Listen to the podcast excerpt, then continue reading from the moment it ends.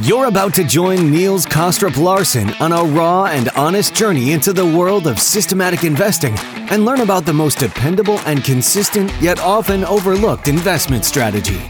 Welcome to the Systematic Investor Series.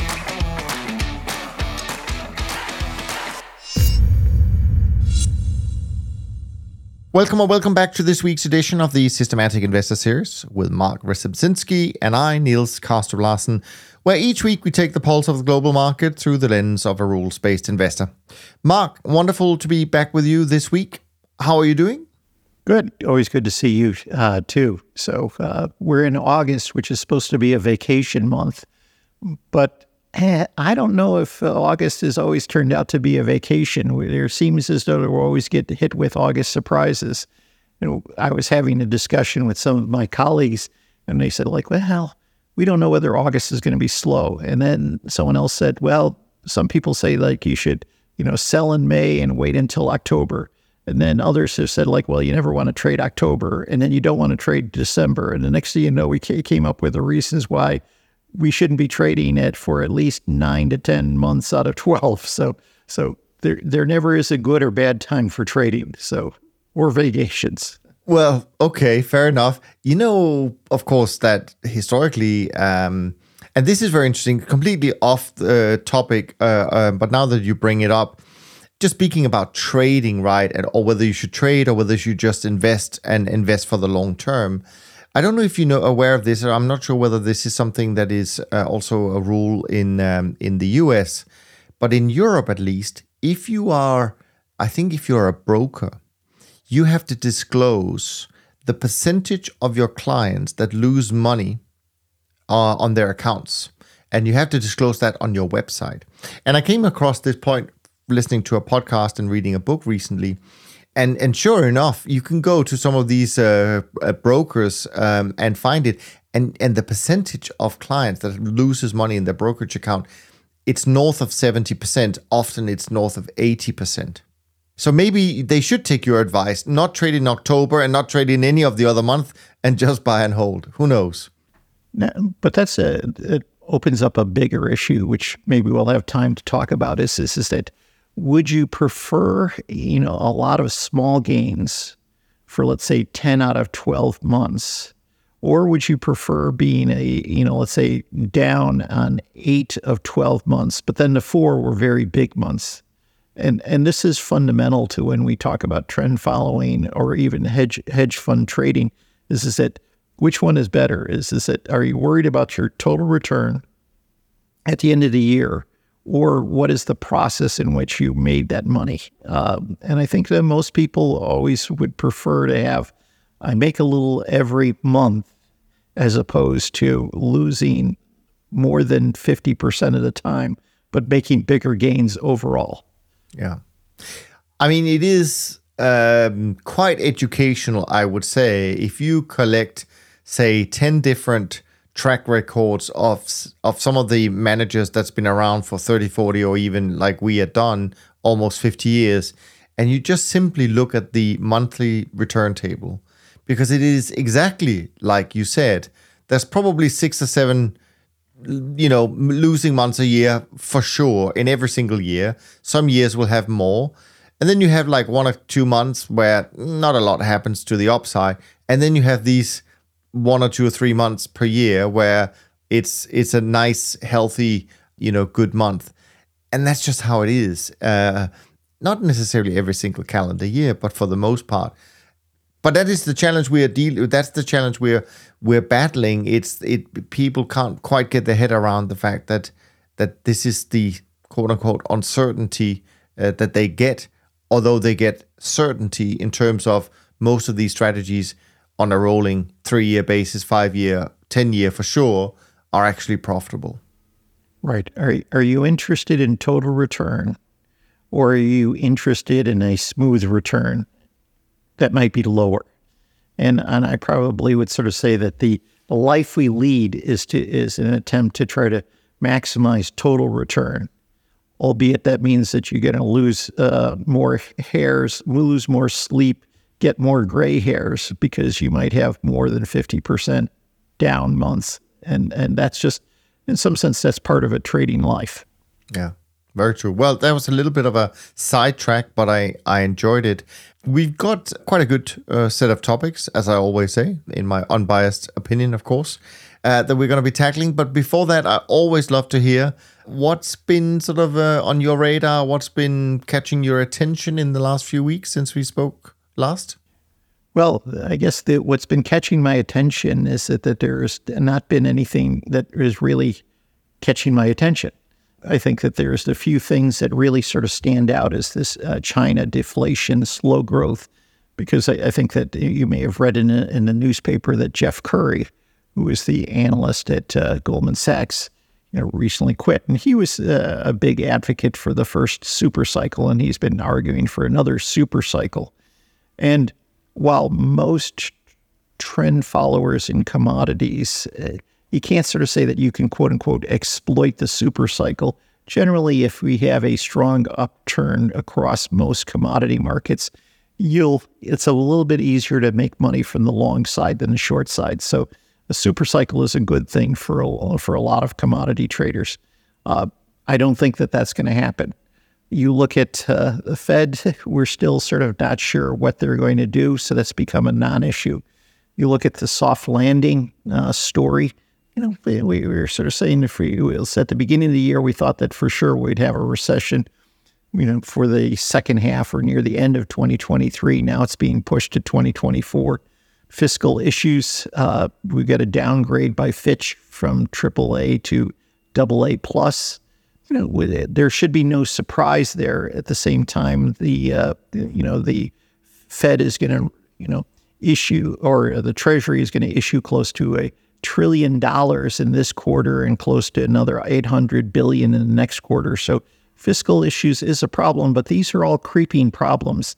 So when you sort of look at shorter term trends, that's really doesn't manifest in these creeping issues: super cycle, Uh, China deflation, uh, fiscal issues, soft landing. So we're in an environment where there's sort of non-issues which are driving uh, trades. And, and you see that in performance after the March bond debacle for a lot of trend followers. Markets have been fairly stable. We've been, you know, moving slightly higher, but there hasn't been sort of strong performance in the, in the last three to four months. Yeah, very true. Um However, I mean, I did notice that Jeff Curry had left Goldman Sachs. Uh, Jeff was on the podcast um, only a few months, I would say. And uh, I like, I have to say, I like his, uh, the way he um, explains his thesis. I know it hasn't played out in the major commodities just yet, like energies, like a lot of people uh, are focusing on. But I mean, and not to make that as part of his thesis, but I, I do notice that there are some commodity markets, Uh, the softs, where some of them actually have made multi-year highs and are still making multi-year highs at the moment. Um, but, you know, it doesn't feel like a commodity super cycle because we need the metals, we need the energy markets, maybe we need the grains as well to kind of participate. But I still wouldn't rule it out. But we'll see. Time will tell. Interesting stuff. Now, let's quickly just deal with the trend following part like we normally do. Uh, I mean, this week, as as you kind of alluded to in your comments, um, not a lot has actually uh, is going on, and performance is kind of treading water at the moment. Uh, my trend barometer is weak, down at thirty-four as of last night. That indicates a negative month for the uh, for the C T A industry. That's exactly what we're seeing at the moment. B top fifty down about one percent for the month and one percent for the year. Uh, SocGen C T A is down about seventy-five basis points for the month, down about one point eight percent for the year. The trend index down one point four for the month, down two point eight five for the year. And the short-term traders index losing about eighty basis points this month and down three point eight percent this year. The backdrop of that is that M S C I World uh, equity index is down two point six percent as of last night, up fourteen point six percent. Uh, bonds still struggling, uh, down another forty-eight basis points in August, um, and the S and P five hundred uh, is down two point six uh, as of last night, and down uh, sorry up sixteen point four percent um, this year. But you know, you're right. There's not a lot really going on in in in the markets, enough for trend followers to have um, big swings in their performance.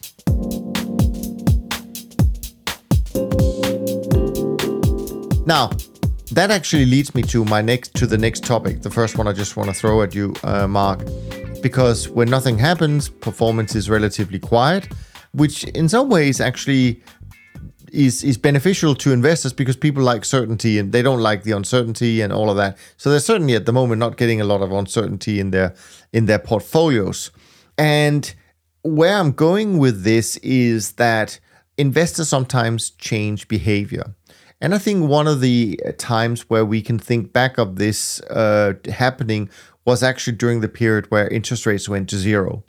I think a lot of investors who used to be very happy with being bond holders um, changed the way they invest, and they were kind of quote unquote forced to move into other investments like equities just to get some kind of return. Now interest rates are at five percent again or more actually uh, in many countries. How do you see how do you see this? I mean, do you think investors will change behavior again? And if you do, in, in what way uh, do you think they might uh, change? Well, th- this is probably one of the top research topics for anyone involved in global macro, and it should also be for those in, in trend following. So when you think about the post-financial crisis period, that was the period, of, we'll call it the reach for yield. So the reach for yield was this is that I'm not getting any money on my cash, so I'm going to move out the curve. I'm going to buy risky assets. I'm going to choose riskier fixed income securities relative to treasuries. Uh, I'm c- going to constantly sort of like reach for new products and reach for yield. Okay. That period is over. So the so now we've gone back to a completely different environment where not only is uh, nominal yields higher, but the real yields, which were negative for an extremely long period of time, depending on how you look at uh, or measure inflation. So let's let's just look at uh, one-year inflationary expectations or just you know current inflation. The real yield is now positive, which changes completely the the, the behavior that uh, we should change the behavior we're seeing. So instead of their uh, the reach for yield, we should see the reach for cash. So uh, why should you hold uh, risky assets if you can already hold, get a real return on your money, your cash money? Why would you want to hold uh, you know a risky asset when you could get over five percent in the U S and T-bills? And not only is that uh, sort of like a, a massive change in how people will perceive their investment universe, but also you have an inverted yield curve. So why should you actually sort of go out the yield curve when you could hold cash and, and your return on cash is actually pretty good versus even moving out, you know, the, the treasury curve. So there's there's no need to do this. So uh, when you think about it, this is that this should create a tremendous amount of caution in investors to say, you're going to have to prove to me that I'm going to have to have, uh, I'm going to get a higher return for me to move out of cash. Now, would you say that this is a very, you know, um, you know, uh, if if you told me that the cur- uh, that we're going to be at five percent cash, you're going to tell me you're going to have an inverted curve. If I asked you, what would happen to equities in this environment? You know, I'll I'll, I'll take Niels. I'll assume that you're everyman as as the as a representative everyman in Europe. What do you think you would do, or what would you think if I told you this information at the beginning of the year? Well, you probably wouldn't have guessed that equities were doing so well so far this year. Right, exactly. So so here you have is this is that, and this is what really sort of you'd expect a change in behavior. You'd expect caution. And yet what we have is is that the, uh, the Q Q Qs, if you look at that, is, is up significantly. If anything, it looks like it's an overcrowded trade. You look at uh, a large cap, which is more tech, uh, which is uh, should be more interest uh, sensitive because it's uh, more duration. It has more equity duration. That's done really well. Uh, we'll say for the rest of the S, uh, you know, S and P. So if you look at, at the R S P, which is an equally weighted uh, S and P five hundred, it's underperformed versus cap weighted. So in some sense, there is a little bit of caution, but you would not expect that we would have a strong equity market so far in twenty twenty-three, given those facts. So now what you sort of say is, is that how quickly does behavior change? And I would sort of say we haven't seen the change in behavior associated with higher interest rates. But when you think about even from, uh, you know, a, a futures trading, bond trading, F X trading, this is it that uh, why would you want to take extra risk if you could make five percent nominal on your on your money? And so now what happens is, is that that should create caution.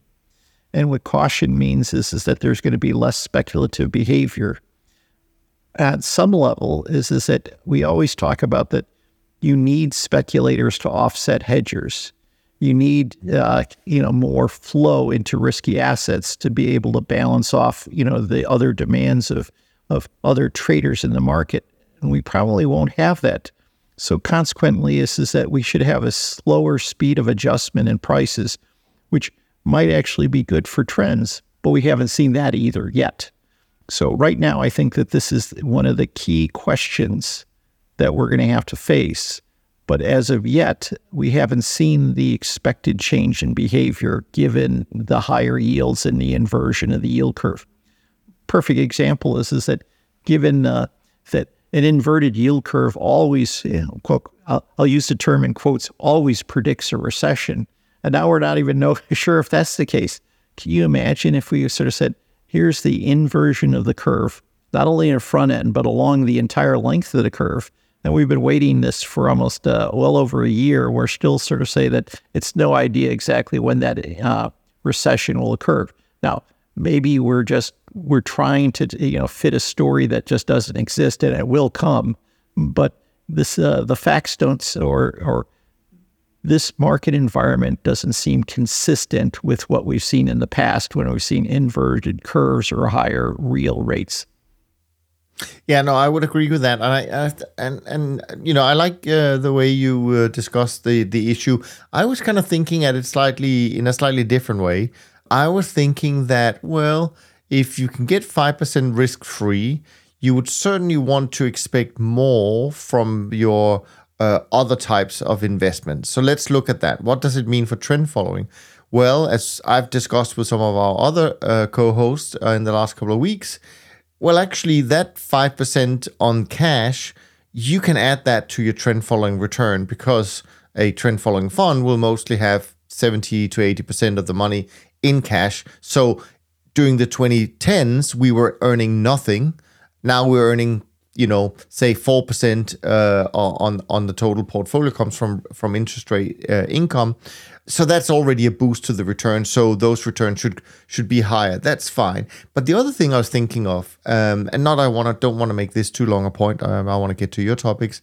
But the other thing I was thinking of is if you lift risk-free returns and people start to expect or think that they want more than just one percent or two percent, which I think almost people got kind of used to or, you know, uh, satisfied with only a few years ago.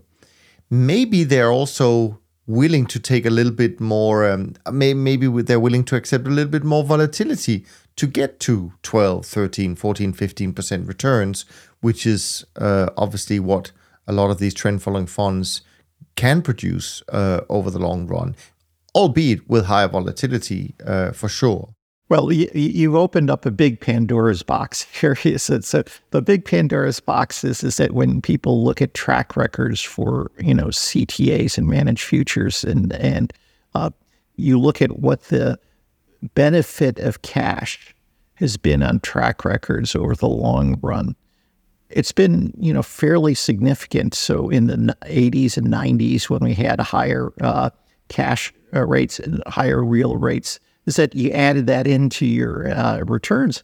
It it it gave ever all the funds a good uh, boost. Okay, now what we see saw is, is that so when you look at uh, everyone sort of, let's say post the financial crisis, there were a lot of skeptics who said that, well, trend following is dead and, you know, no one's making money. Oh, this is horrible.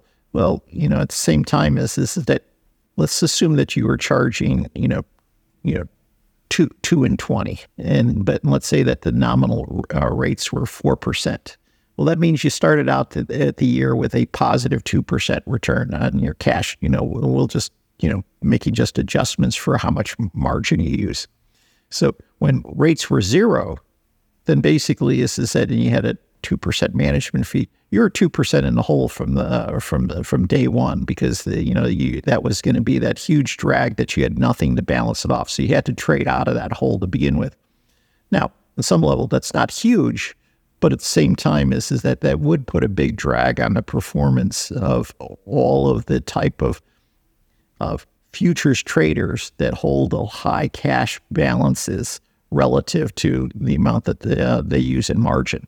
So this does have a big impact on on track records. And you always have to think about, like, well, what is a trader's return X of all of cash? So because th- that that tells you what the real skill is. Yeah. And actually on, on, on that point, actually at, at the firm I work, we started removing that income from our composite track record back in two thousand seven because it wasn't really our return. So when we show our numbers, we don't include that extra in the program returns. You have to do it for a fund, of course, so those returns will be higher. But you're right, it's an important point. Um, but I want to pivot to something else, uh, but it's r- linked to this, because you and I have often discussed that investors don't like uncertainty. We know that. As humans, we don't like uncertainty. And back when interest rates were about this level or higher, this is some time ago, and certainly when you and I uh, were working in the industry, a lot of funds grew uh, their A U M by creating guaranteed products. Some of the biggest firms in our industry were kind of masters of structuring these guaranteed products, where they would take one hundred dollars and they would put seventy dollars or seventy-five dollars into a zero coupon bond yielding five, seven percent, whatever. And then that free cash, because they did, they knew they had that free cash for another five, seven years, that was pretty much enough to trade the program uh, or the trend following strategy at full speed, almost at least. And I think that was a very popular product, even though you could argue there's no magic in it. You can do it yourself. You just put seventy percent of your money in a seven-year bond and you do the rest and you put it in trend following. But do you think because of the way investors behave and their preferences, now that we have real returns, I mean, would you expect these products to, to make a, a, a comeback? Well, there there's two answers. One is is that we know that that uh, investors hate uncertainty. A lot of the drive for those structured products was when you have higher nominal interest rates, because then what you could do is you could cr- create the guarantee at, at a relatively cheap price. And so we still have to, uh, but and so because in some sense you could buy a zero coupon bond, and if let's say it was seventy cents on the dollar, then you could take the other thirty cents and use that at margin and then be able to trade on this. So so you could create products that c- give you uh, the, the guarantee. We still can't be able to do that because I've looked at uh, like whether we could do constant proportion portfolio insurance or, or a structured product, and, and I was looking at do this something like this for an insurance company, and we're still not at the levels that, you know, it's hard to structure it. People want uh, want that product. It's the it's there's also the problem of structuring it and whether you can actually deliver the product. Now, the key is that, that you know, when you think about uncertainty, is is that uncertainty is not the same as volatility, and going back to the environment, is, is that when we talk about all of the things that are going on in twenty twenty-three, you say, like, oh, what would you think volatility would be at? And, and you look at the V I X, is it's actually on a fairly low level. It's not at the lows, and it is very has a very positive skew. But we'll sort of say that volatility in the marketplace is not very high on a measurable basis versus history. But then if you look at uncertainty, so there are different ways to look at macro uncertainty, there's policy uncertainty indices, those are actually much higher. So there's actually a, a discrepancy between the uncertainty in the market and the volatility in the market. And and we'll sort of say those two can't be maintained, because if you have policy uncertainty, it's because there uh, we don't know what policies can be, choices are going to be made. It shows that there's uncertainty in the newspaper. So if that uncertainty is going to have to, well, that uncertainty is going to have to be resolved, and that's going to cause markets to move. So there's people would like to deal with uncer- uh, the uncertainty. Can we offer products? It's hard to structure. On the other hand, what you find is, is that when people do face uncertainty, that actually that they slow their behavior. So the, the, the adage is always is that if there's high uncertainty and if you're an investor, well, then dollar cost average, right? So if I dollar cost average, then I'm going to get uh, the average price over a period of time, as opposed to saying like, oh, gee, I got at the, I uh, bought in at the high and I sold in at the low. Now, what happens is that if more people are dollar cost averaging across a number of different asset classes, what do you think will happen to the speed of adjustment? Probably sort of say it was slow. If the, if the speed of adjustment slows, what does that mean for finding trends or the uh, or the existence of trends? We probably sort of say that there will be a, a greater chance of an existence of trends. So so high uncertainty, low volatility, or the perception that there's high uncertainty will actually cause people to behave differently than if we had uh, low uncertainty and similar and similar volatility. Okay, cool. All right. Well, with that backdrop, let's dive into some of the topics that you uh, kindly brought along. And as usual, I'm not entirely sure where we're going to go on these, but I have some uh, bullet points that I can uh, share, and then we'll see where we go. The first thing we're going to talk about is kind of the macro, micro, not sure if it's the environment or certain issues.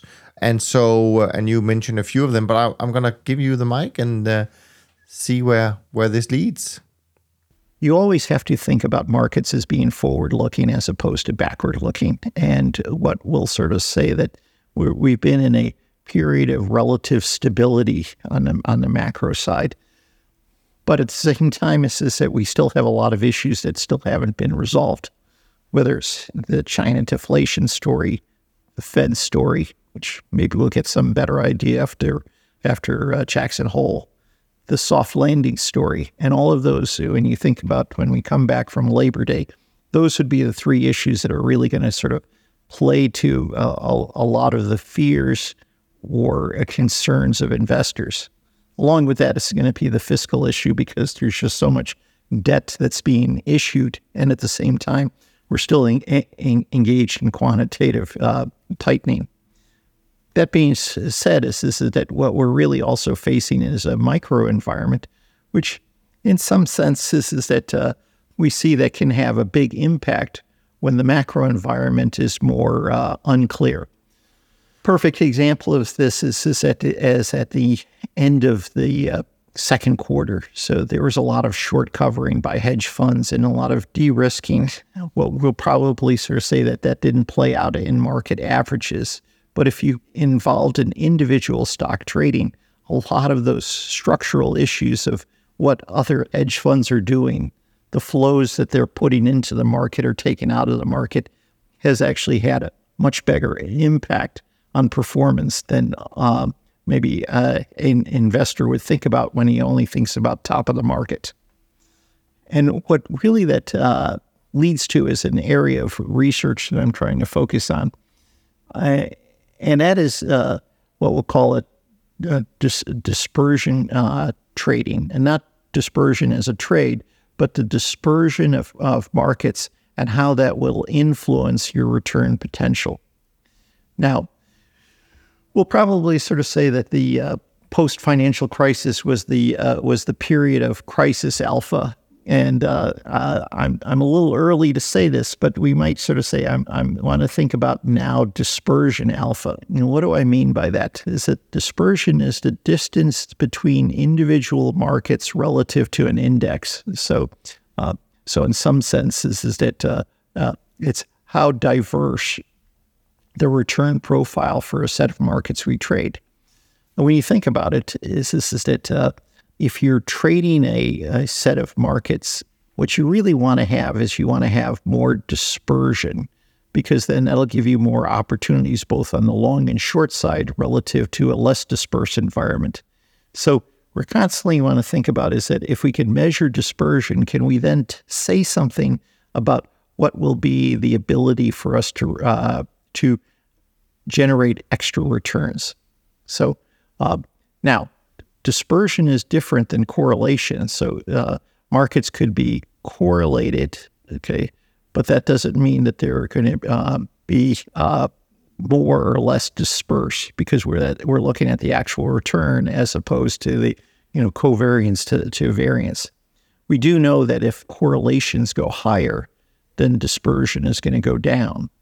But its dispersion is that what we actually want, want to trade, and that dispersion is what is going to generate us return for a portfolio. Yeah, no, I mean, I guess it goes back to this uh, divergence, convergence uh, discussion to some extent.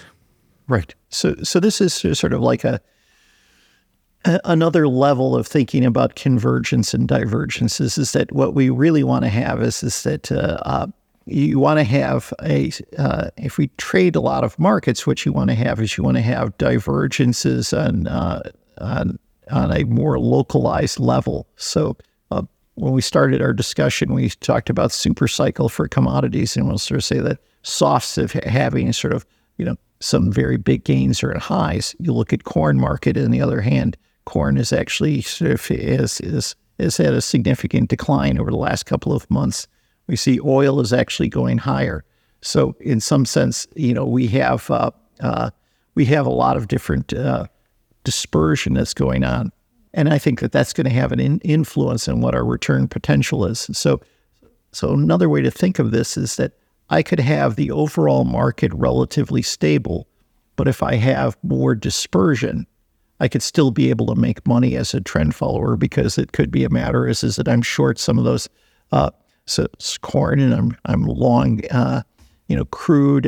I'm long the softs, and I could and and overall, if you look at, let's say, a, a commodity index, it doesn't seem like there's there's a lot going on, but under the surface, it might be uh, uh, there might be a lot of activities.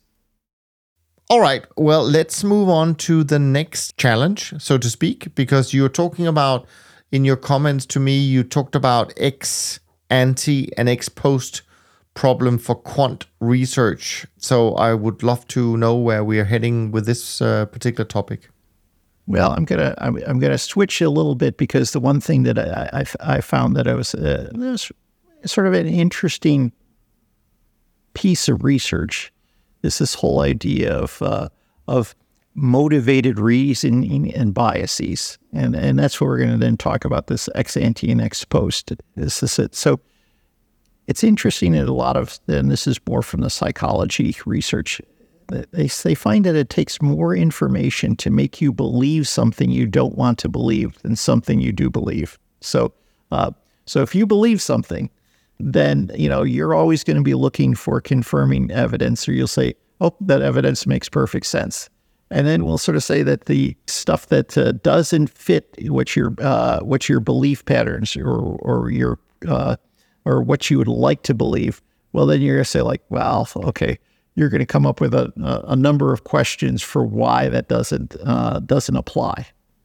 And I think that that actually has a big impl- impact on how we uh, look and how do we actually do research. So uh, on the one hand, this is that if you're uh, if you believe in discretionary fundamental uh, trading, it's going to be pretty hard to convince someone that, you know, a quant strategy is going to be a better approach. So he's kind of constantly look for evidence to set, so, so that piece of evidence that said, that, let's say the one quant that doesn't do well, he's like, ah, oh, of, of course, that, that proves my point of why we want to be a discretionary trader.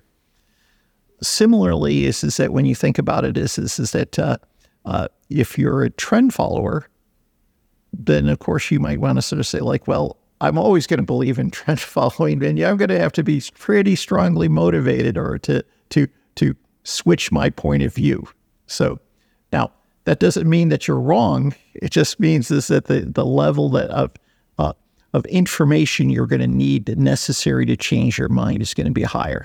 Okay, and in some sense, that's why we want to be, you know, quants, because in some sem- sense you can be able to use numbers to be able to sort of take out your, we'll call it this uh, motivating reasoning bias. So, because if you sort of say like, I look at, you know, one strategy versus another strategy, I can sort of say, well, what do the numbers tell me? if one makes more money, then you could sort of say that, well, that's going to be hard to refute. Now, that doesn't mean motivated reasoning won't try, but then it's going to make a big a big difference. Now, that being said, someone did comment, uh, uh, you know, when I started talking about this, is that, well, there could be motiv motivated reasoning bias from uh, mo uh, modelers themselves, and and I think that that's true. But I think that that's uh, what we want to try to do as researchers is how can we be agnostic, or as ag agnostic as possible. So that means is that you say, like, how can you sort of say there are objective measures to say whether one model is better than another? So now, how does this all fit in with ex ante, uh, ex ante or non ex ante trading? Is this is that you know what I found is this is that uh, what people do is is sort of uh, how they approach research is is is very different, and it's good to understand how people approach a, re a research problem, because that will determine exactly you know what kind of answer you're going to get, or what uh, or or how you pursue research. So one we'll will sort of say is a, is a, is an ex ante is is it is so you hear about a story, you sort of see some phenomena. And then you say, well, can I form a testable hypothesis? So let's take something that we did just talking a little bit earlier. Uh, we talked about the inversion of the yield curve, and we said that this should have a big impact on, on you know, performance. Uh, performance meaning is it should change people's behavior. On some senses, is that we could sort of say that that's very testable, right? We could uh, we can be able to sort of say, let's look at all the periods when there has been inversion of the yield curve. Let's then see what uh, whether there's been a change in uh, return patterns across a number or set of markets. If the answer is uh, yes, there have, then we could sort of say this is a factor or feature that we want to try to add into a model. If the answer is no, then we could sort of say, like, well, we've tested it. We found out whether it's countable.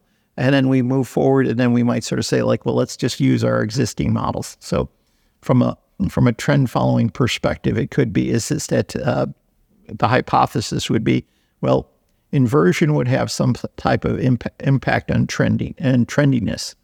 Then we could sort of say, can we be able to test that? If the answer is is that the answer is no, then you say, well, there's no reason to change our existing behavior. If the answer is yes, then the question comes in, is that how do we sort of adjust our behavior?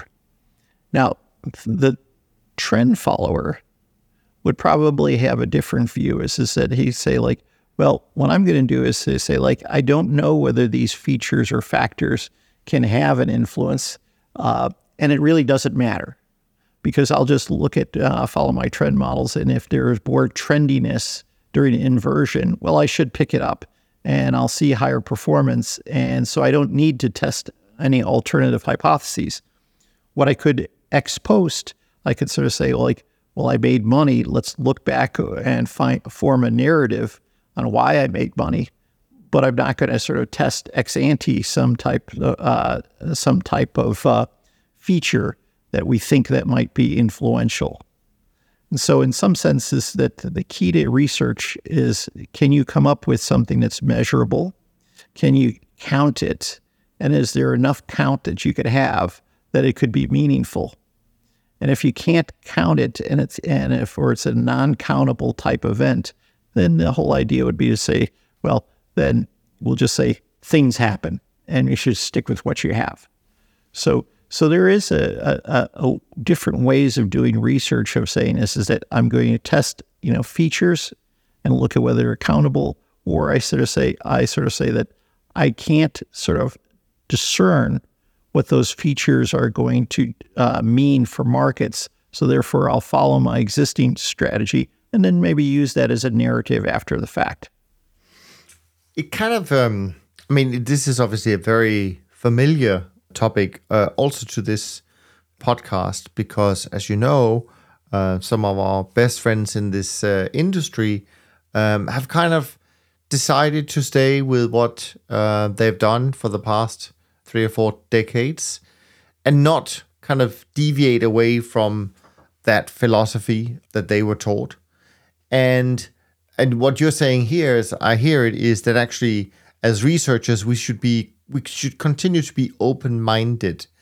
But I think also, I mean, I think the challenge you could think, and I think it's a fair challenge, and that is if you have something that has worked for you for a long period of time, and you therefore build a trust and belief in the in the process, it can be, as a human being, I guess, it can be very hard to wanting to change. I mean, people in general don't like change. And so I think it, it does pose a question. And therefore, I wonder deep down if some of the changes we've seen in our industry in terms of research, in terms of how people um, do things, is basically based on the fact that they are bringing in other people uh, with different backgrounds, and they kind of have maybe more the freedom of trying new things and then maybe potentially coming up with something that can convince or compel the approach to be changed. Right.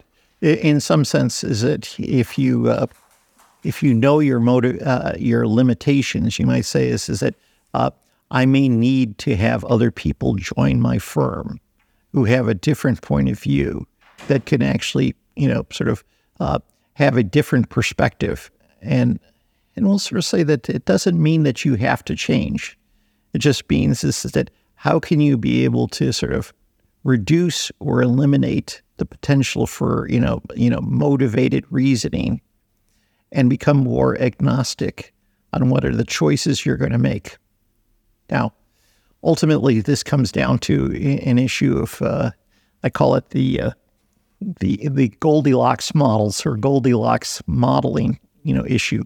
This is that if you remember old, Gold, old Goldilocks and her porridge, some were too hot, some were too cold, and they're always looking for just right. And the same applies to models. This is that some might have a lot of features, some might have few features. So how do you find, you know, the set of features that are just right? And in general, there's probably two schools of thought. One, we'll call it the uh, let's uh, let's you know keep it as simple as possible. In the vernacular, sometimes people will say that that's the KISS method: keep it sophist, uh, keep it keep it uh, simple, stupid. I like to say is that you want to keep it uh, keep it uh, sophisticatedly simple. Either way, is this that you could sort of say that uh, that. The more features you put in or the more conditions you put in, then the greater likelihood that there could be a particular failure or there could be the potential for overfitting. So we'll say a traditional trend follower said, I am truly worried about overfitting a- issues. Given my fear of overfitting, I want to keep it as simple as, as possible.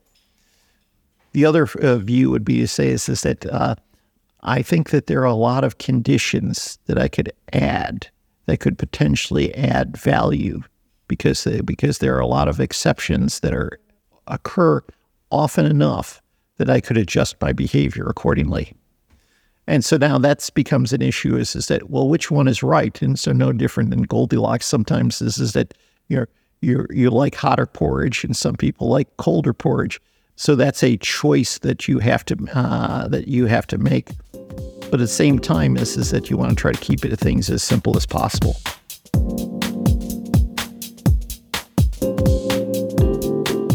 Now, the big issue that you really wanted to discuss, I've kind of kept you talking about other things so far, but there's something that I think there was uh, more um, uh, on your mind this week, and that is something that may sound boring, but it's incredibly important in our industry, um, and that's transaction cost, something we don't actually discuss very often on on the podcast. So I, uh, I'm very interested in, in where you want to go with that, and, and what are your thoughts and findings uh, on this topic?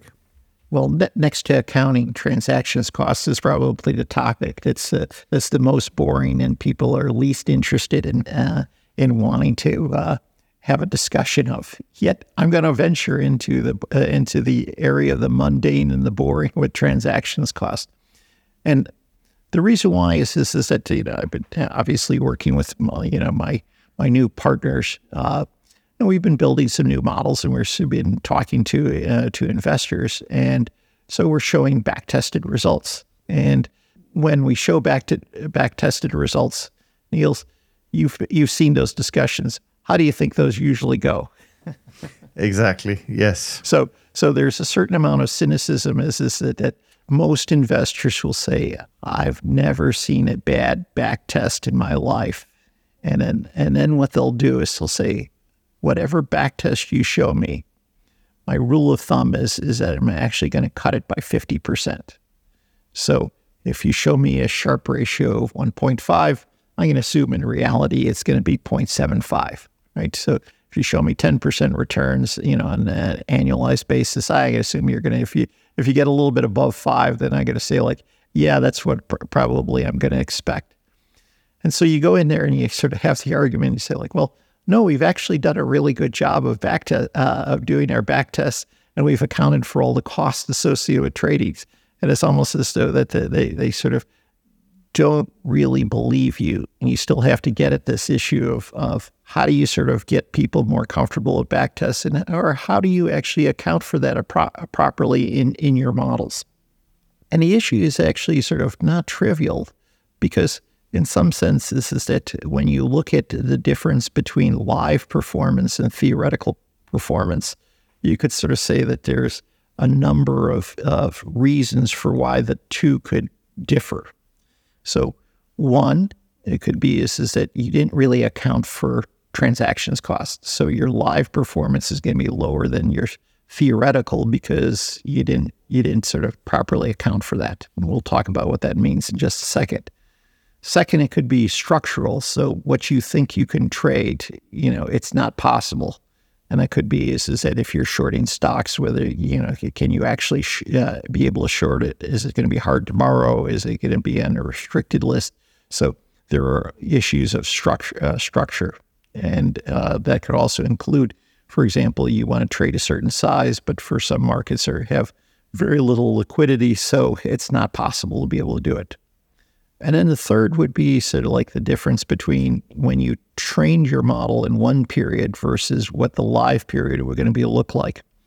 Let's say if you train your model when interest rates were zero, and then you're going to trade it during a period when interest rates are high, let's say you know, five percent, would you expect that there would be a difference in performance between those two periods, between the live and we'll call it theory or your training period? The answer is yes. So, so in some senses, that that's another, you know, way that you could affect your your back testing. But in the near term, that that one's a little bit harder to deal with because you have to then look at what history might provide and what the hist- what the future might look like. But the one thing that you can control is is is the transactions cost. And we'll sort of say that there's two ways to do it. Uh, you know, for your back testing. One is is that, you know, get a good estimate of what your true cost would be. Okay, that's that's one thing. But then the other thing is this to sort of say like, well, how do you sort of trade less? If you trade less, what happens to your transactions cost or your trading cost? Well, they're they're going to go down, right? So, and that's a choice you could make inside models. So that it isn't as, uh, you know, the simplistic view of transactions costs is you say like, well, I just assume that I have to pay brokerage and then a bid-ask spread. And so what I'm going to do is I'm going to nick every price and the entry and exit based on those uh, that fixed cost assumption. That's going to lower my expected return, okay, which would then influence, uh, you know, my my my model performance. But that doesn't really get at the heart of the issue, which is what are the total cost of trading a given strategy? So what I did was to try to come up with what I call a uh, uh, a checklist of what things investors should look at and what managers should look at to try to account for or deal with transactions cost when you build models. And and it's sort of, let's say, a universal view is, is, is that like, well, you know, these are things that you should be aware of when you start to think about uh, the cost structure and what the impact on what live versus theoretical would be. And so one would be, you know, we'll call it this, the strategy rationale itself. And so that could be, well, is it behavior or structural on what what I'm going to actually generate or what I'm going to be able to profit from? And and that's also means is that if we call it the strategy rationale, are you trying to exploit long-term or short-term, you know, returns? So in general, is that if it's a short-term model, it's going to have higher costs, and the costs are going to be more important than a longer-term model. So consequently, you have to sort of say like, well, I got to be more transaction conscious if I have a shorter-term model than a longer-term model. Second is like, what is the target universe? And we'll sort of say that uh, it could be is that if I trade large cap stocks, my transactions costs are going to be relatively low. If I trade in a, an equity universe, which is uh, includes more small cap stocks, well, then that trading universe or target universe is going to have a big impact on what my cost structure would be. In the futures world, you could think about it as is, is that if you're trading only the most liquid futures markets, transactions costs aren't going to be as, as important. But we see that there are a number of managers who've come up with that they, they want to trade sort of the less liquid names. If you trade the less liquid names, by definition, you're going to have to be more cost conscious. The transactions costs are going to be more problematic. And the potential for structural issues like limited volume and your ability to be able to access the liquidity when you need it is going to be uh, a much bigger issue. Next is, is it, we'll call it we'll call it data and input assessment. And in some senses is that uh, whenever you think about transactions costs, you don't really think about data, but data is becoming more expensive, especially if, let's say, that you're going to use uh, alternative data sets. It's also becomes much more of an issue if, let's say, you're a macro trader, trader and data is subject to revisions. And that's a cost that you're going to have to sort of take into account or look at. Next is, is that, you know, when you think of this checklist, is you have to think about the testing or the sample sizes that you use. If you have a shorter term model, that means it's going to have more trades. Is that you may not have to go back in history, or your sample size may not have to be as large as if you have a longer term model, because you want to have a large number of trades to actually trade, uh, to look at, to try to determine whether your model has been trained properly. And we'll sort of say that you want to also have as long a term back tests as possible, because then you're going to cover a lot more environments. At the same time, this is that if you cover more environments, then you could sort of say that your profit score could be driven by periods that may not exist currently or may not exist in the future, or more or less likely to occur in the future. So more is not always better than less. Uh, now, the next issue of, of when you think about a checklist for backtesting and, and transactions cost is, is exactly how do you sort of limit your transactions? And so some models, they, they focus in on how do I reduce the amount of rebalancing? If I rebalance less, then I'm going to cut my transactions. Uh, so my overall cost structure is going to be less. Others are going to say like, well, one way I could cut my trades is to have bands or thresholds. I, I won't trade unless I cover the cost of trading on my trades. One way that, you know, let's say a lot of trend followers would look at is, is that, well, if let's say a price goes above the moving average, in a very simple case, well, does it have to exceed by a certain amount? Is there a band before I actually trade that I need to get through before I would actually create a transaction?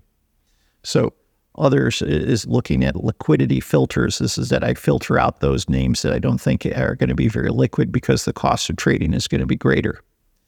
So, and on transactions cost itself, this is that when you look at backtests, a lot of people, if it's a longer term model, will sort of say, well, we always trade on the close. And when reality is you find out is, is that, that you may not actually trade that in production on the close. You may want to trade on the open, but then you have opening auctions. There's sort of a, a cost associated with trading on the close.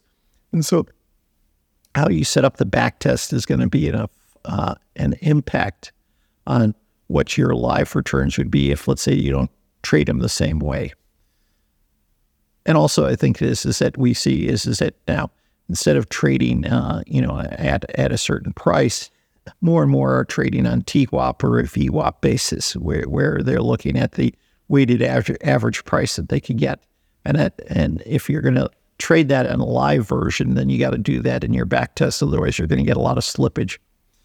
And finally, I think that, uh, well, uh, my uh, well, sort of checklist is, is that what is the, uh, you know, production processing? And I think that a lot of people, when they build models, they think of themselves as being in a laboratory, and that's great. But when you trade a system, then you have to think like an engineer, because you, in some sense, you're you're making a production process. So how do you actually sort of, how does your production process vary from what you've done in a back test? And if the two of them don't match up, well, then of course you're you're going to have, let's say, tracking error between live and theoretical.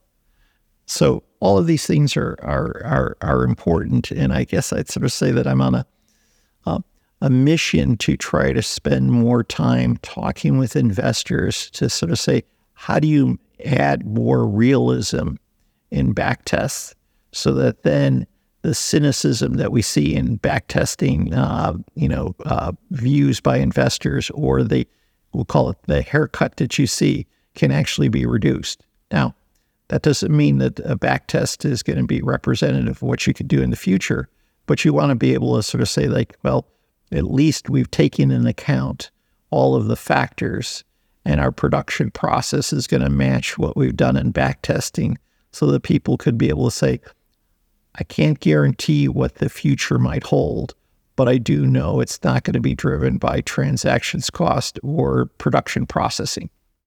Yeah, and I think that's actually a really important point. I mean, first of all, I know uh, it. This may sound uh, not as one of the most sexy thing we do in trend following, but it is very, very important um, because every model that goes live comes from some kind of backtest, uh, and therefore we need to make sure that what we do is is realistic and and that we can replicate it in real life. But of course, what you also pointed out is that this is just one of those parts that goes into developing a model that actually you do believe will do well in the future, because that's, which is another um, sort of a can of worms we won't go into today, but it comes down to, again, these things about whether we are, you know, how much are these being influenced by historical data and so on and so forth.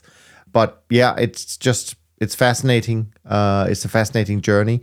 It is still fascinating to me that some of these concepts were developed so many years ago, decades ago, and that they still work. And because some of the questions we often get on the podcast, and that I also see discussed on other podcasts that I uh, follow, and and that is this thing about, well, you know, the markets keep changing, how can these models continue to to work? You, you would have to go and change them all the time. And, and actually, that's not true. The concepts are very, very robust and adapt, so to speak, and uh, which is obviously one of the reasons why uh, I have so much conviction in this strategy, even uh, even after quite a long time in in doing this.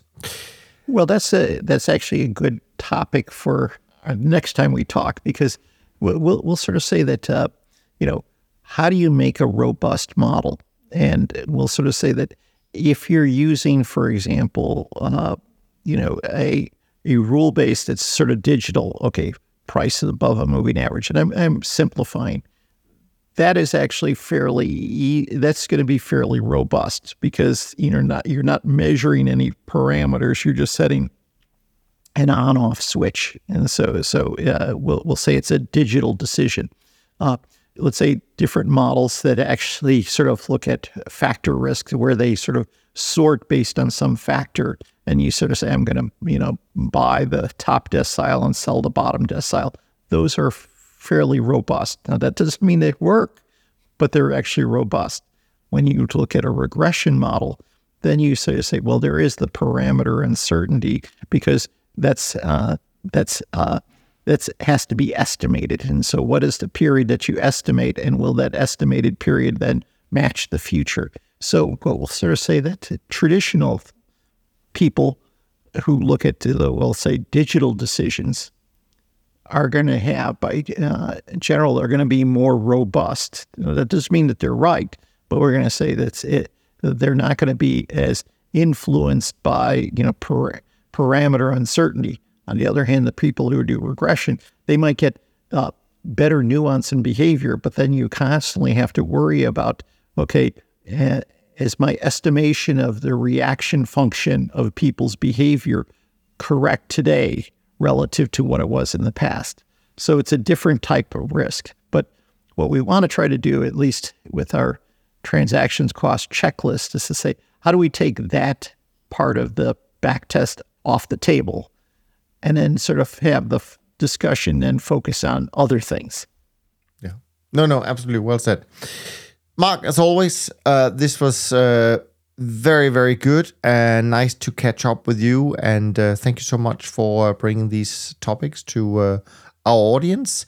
Next week, Jim will be back on the podcast. Uh, so I'm sure we're going to be tackling some uh, topics from the world of volatility, of which there seems to be very little of at the moment, um, but we'll see. And uh, of course, if you have any questions, as usual, you can email them to info at toptradersunplugged. Dot com. Make sure you go and follow not just uh, us here uh, in terms of the hosts uh, on Twitter and LinkedIn and wherever, but actually also check out the website. We we actually post quite a lot of stuff now in written form as well. Um, so uh, why don't you go and check that out before the week is over? Anyways, that's it for now uh, from Mark and me. Thanks ever so much for listening. We look forward to being back with you next week. And until next time, take care of yourself and take care of each other. Thanks for listening to the Systematic Investor Podcast Series. If you enjoy this series, go on over to iTunes and leave an honest rating and review. And be sure to listen to all the other episodes from Top Traders Unplugged. If you have questions about systematic investing, send us an email with the word question in the subject line to info at toptradersunplugged.com, and we'll try to get it on the show. And remember, all the discussion that we have about investment performance is about the past, and past performance does not guarantee or even infer anything about future performance. Also understand that there's a significant risk of financial loss with all investment strategies, and you need to request and understand the specific risks from the investment manager about their products before you make investment decisions. Thanks for spending some of your valuable time with us, and we'll see you on the next episode of The Systematic Investor.